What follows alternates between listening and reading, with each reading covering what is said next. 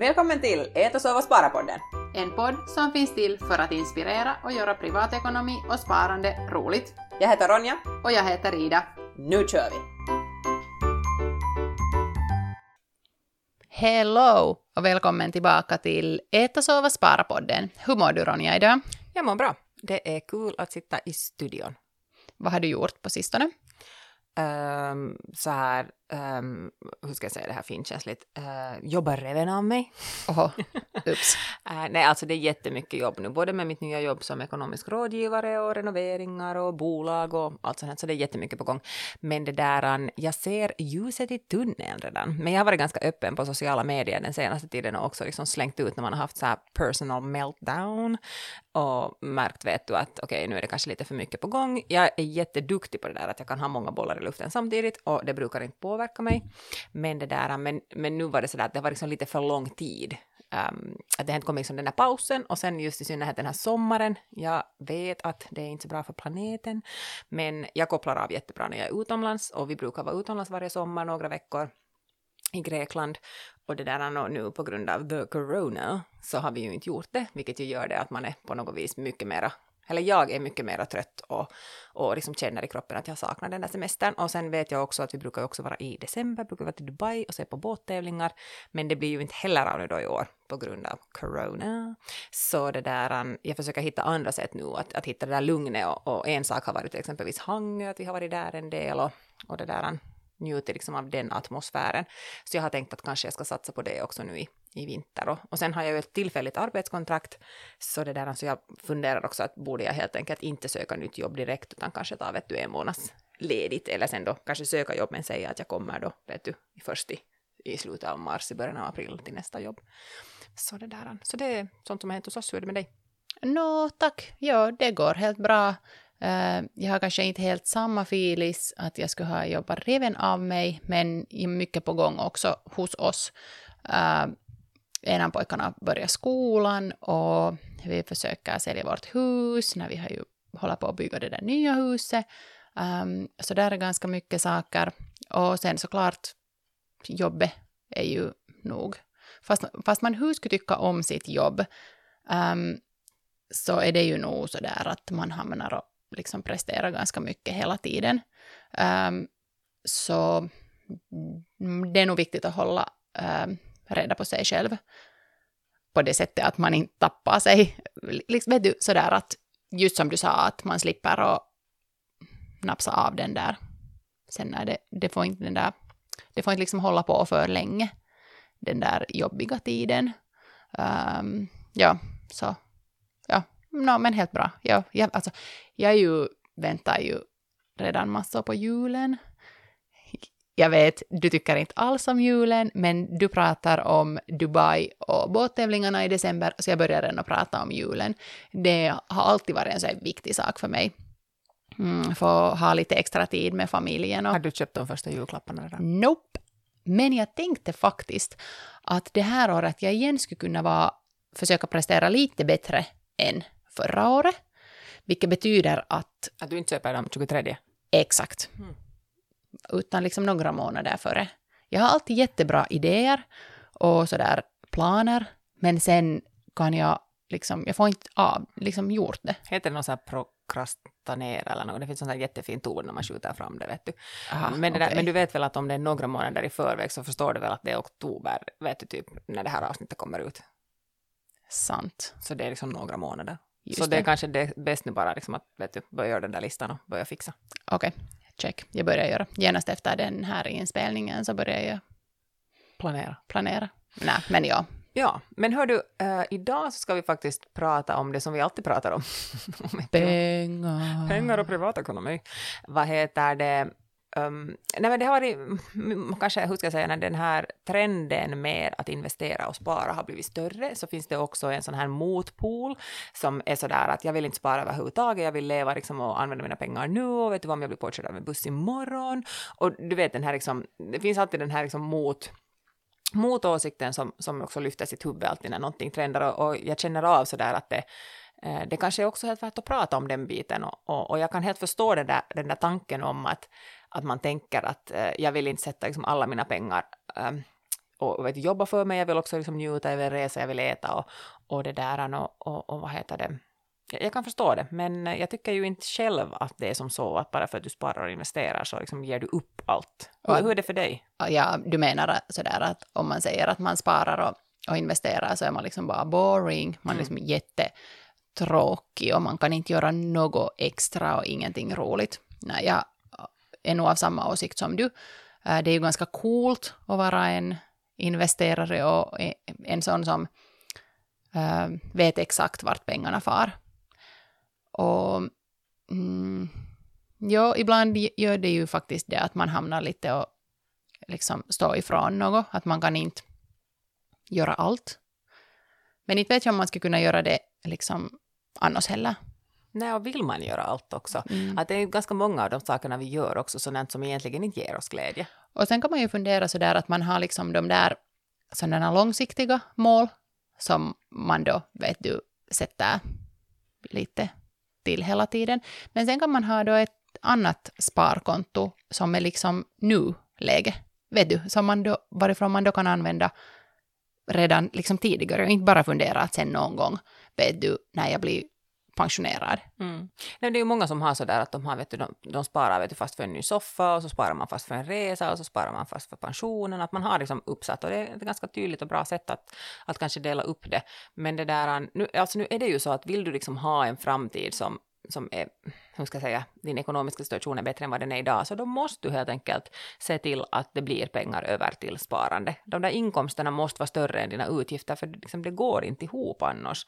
Och, och det där, jag vet att vi har pratat jättemycket om det där att, att, liksom, att man kan börja smått och jo man kan börja smått, det är inte alls frågan om det men du kan ju inte hålla på om du vill alltså komma dit att du inte behöver fundera på pengar så, så kan du inte för evigt sätta femton euro i månaden utan du måste helt enkelt försöka lyfta den där summan. Du måste försöka hitta mera inkomster eller dra ner på utgifterna så att du kan lyfta den upp till hundra lappar i något skede.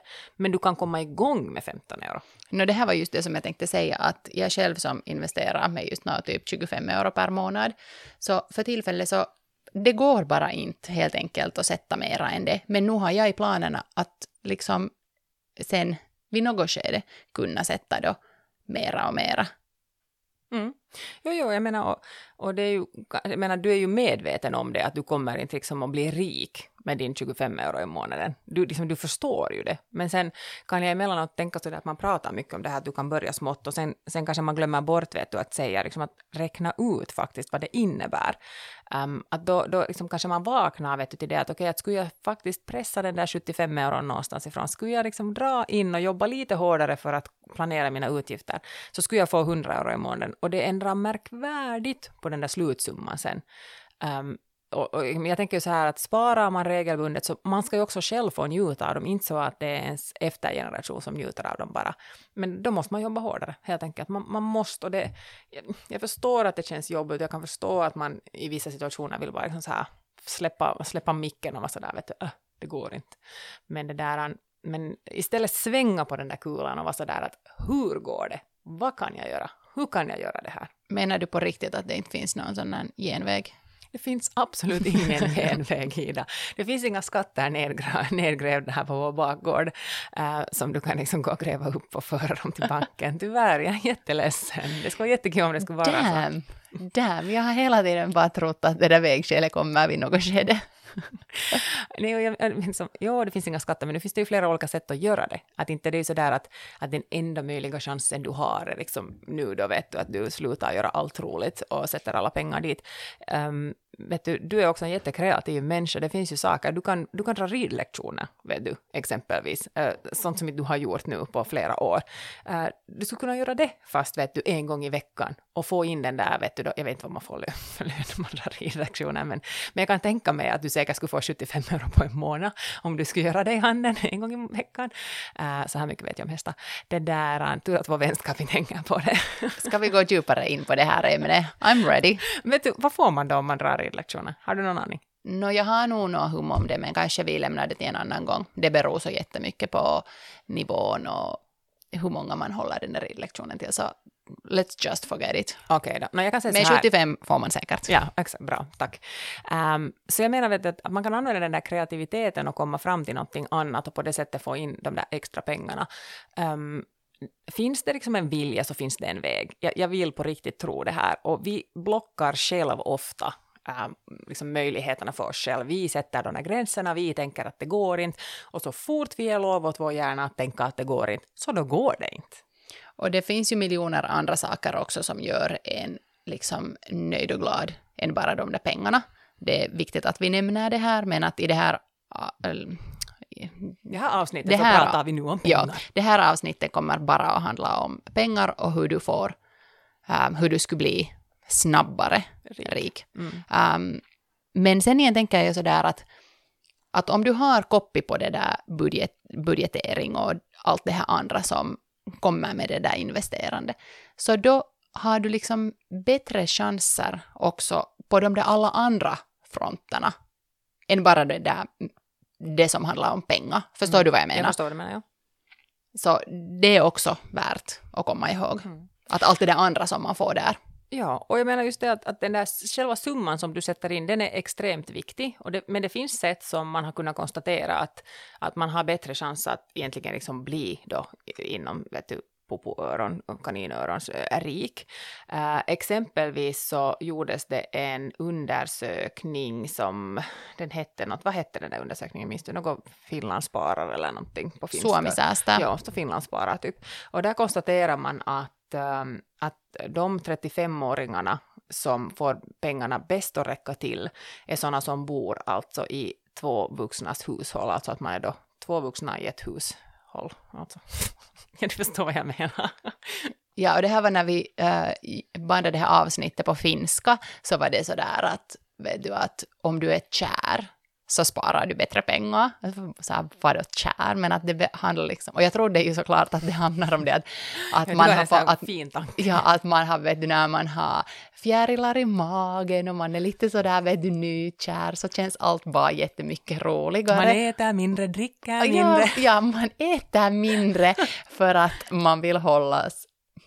Nåja... Vacker och skön. Ja, vet du, typ. Um, så jag tänkte att det hade någonting med det att göra, men det var nu faktiskt kanske inte riktigt så. Fast Nej. Det skulle också ha, det skulle nog ha kunnat, vet du, det där att vara positiv och glad, och vet du. Du vet. Spara på kylskåpskostnaderna. Nej, men det var det att man, man delar på då hyran, man delar på El. elen, uh, också matkostnaderna. För att, ja. jag menar... Ett smörpaket är alltid ett smörpaket, så att säga. Men ja, du kan dela på det istället för att köpa. Exakt. Och sen det att om du gör då en st- större mängd mat så blir det ju förmånligare. Nej, så är det alltså.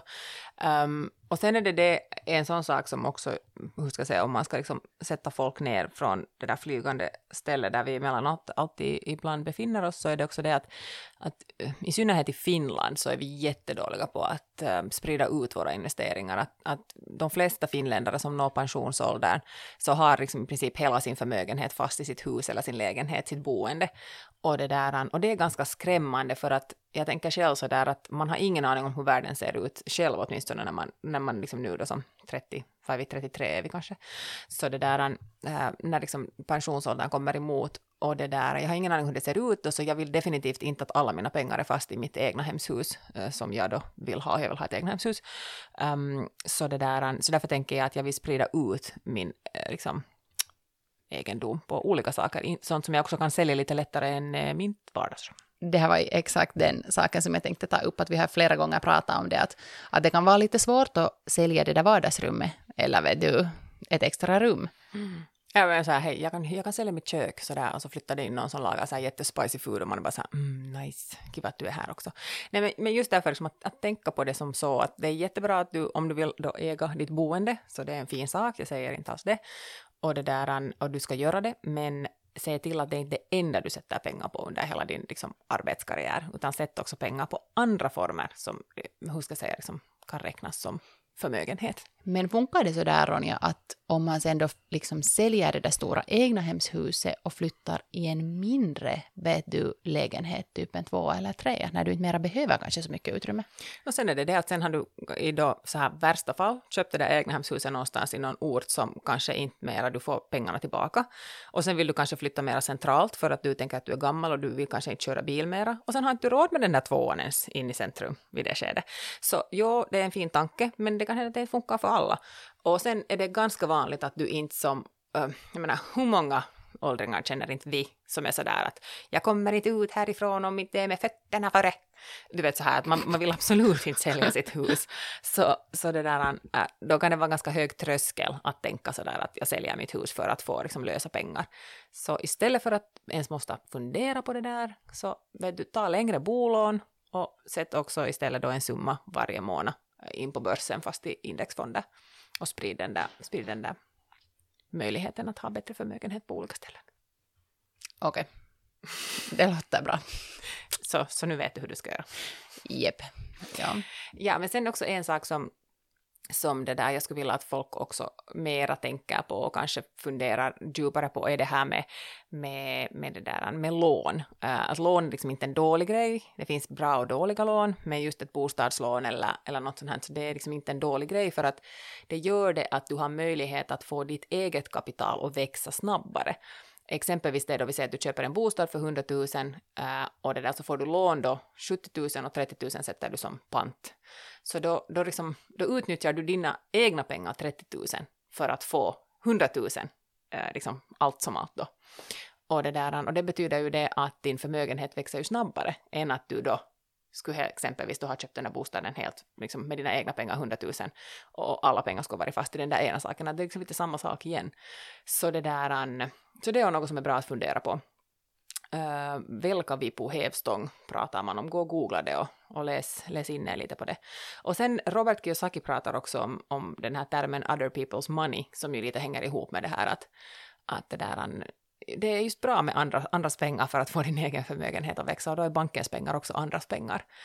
Um, att du har liksom en chans att, att utveckla din egen portfölj eller, eller, eller liksom då, vad du nu vill köpa bostäder hem eller vad som helst.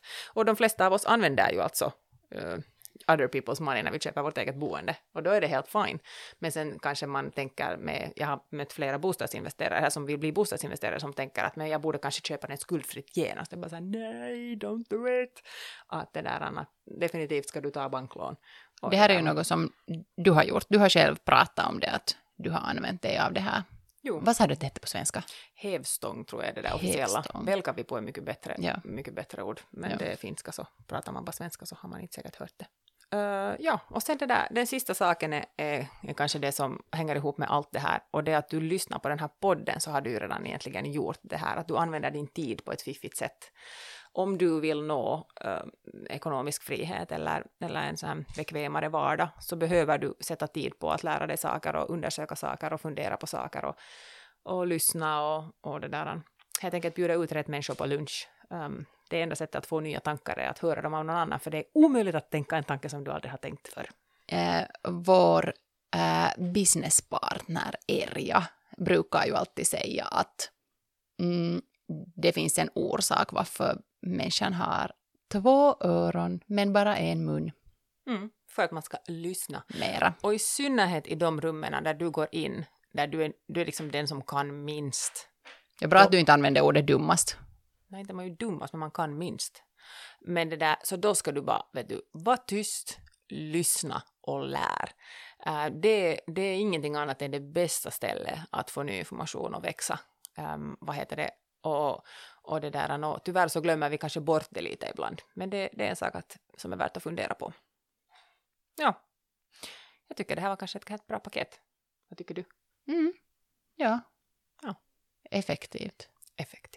Var det inte? Ja, då, det var det. Från julen till, du vet. Hävstång. Hävstång. Välka vi på. Ja. Mm. Men hej, kul att ni lyssnar. Uh, som sagt, gå gärna in och följ vår nya Instagram, eta punkt sova punkt spara. Och det där, hör av er. Ni hittar också oss på Instagram. Jag heter R Roms. Och jag heter Ida Steppa. Så där kan ni också följa med vår vardag och våra tankar. det blir en massa, massa annat där också. Men det där, ja, vi hörs igen. Ha en bra fortsättning på din dag och din vecka. Yes, sköt om er. Hej då!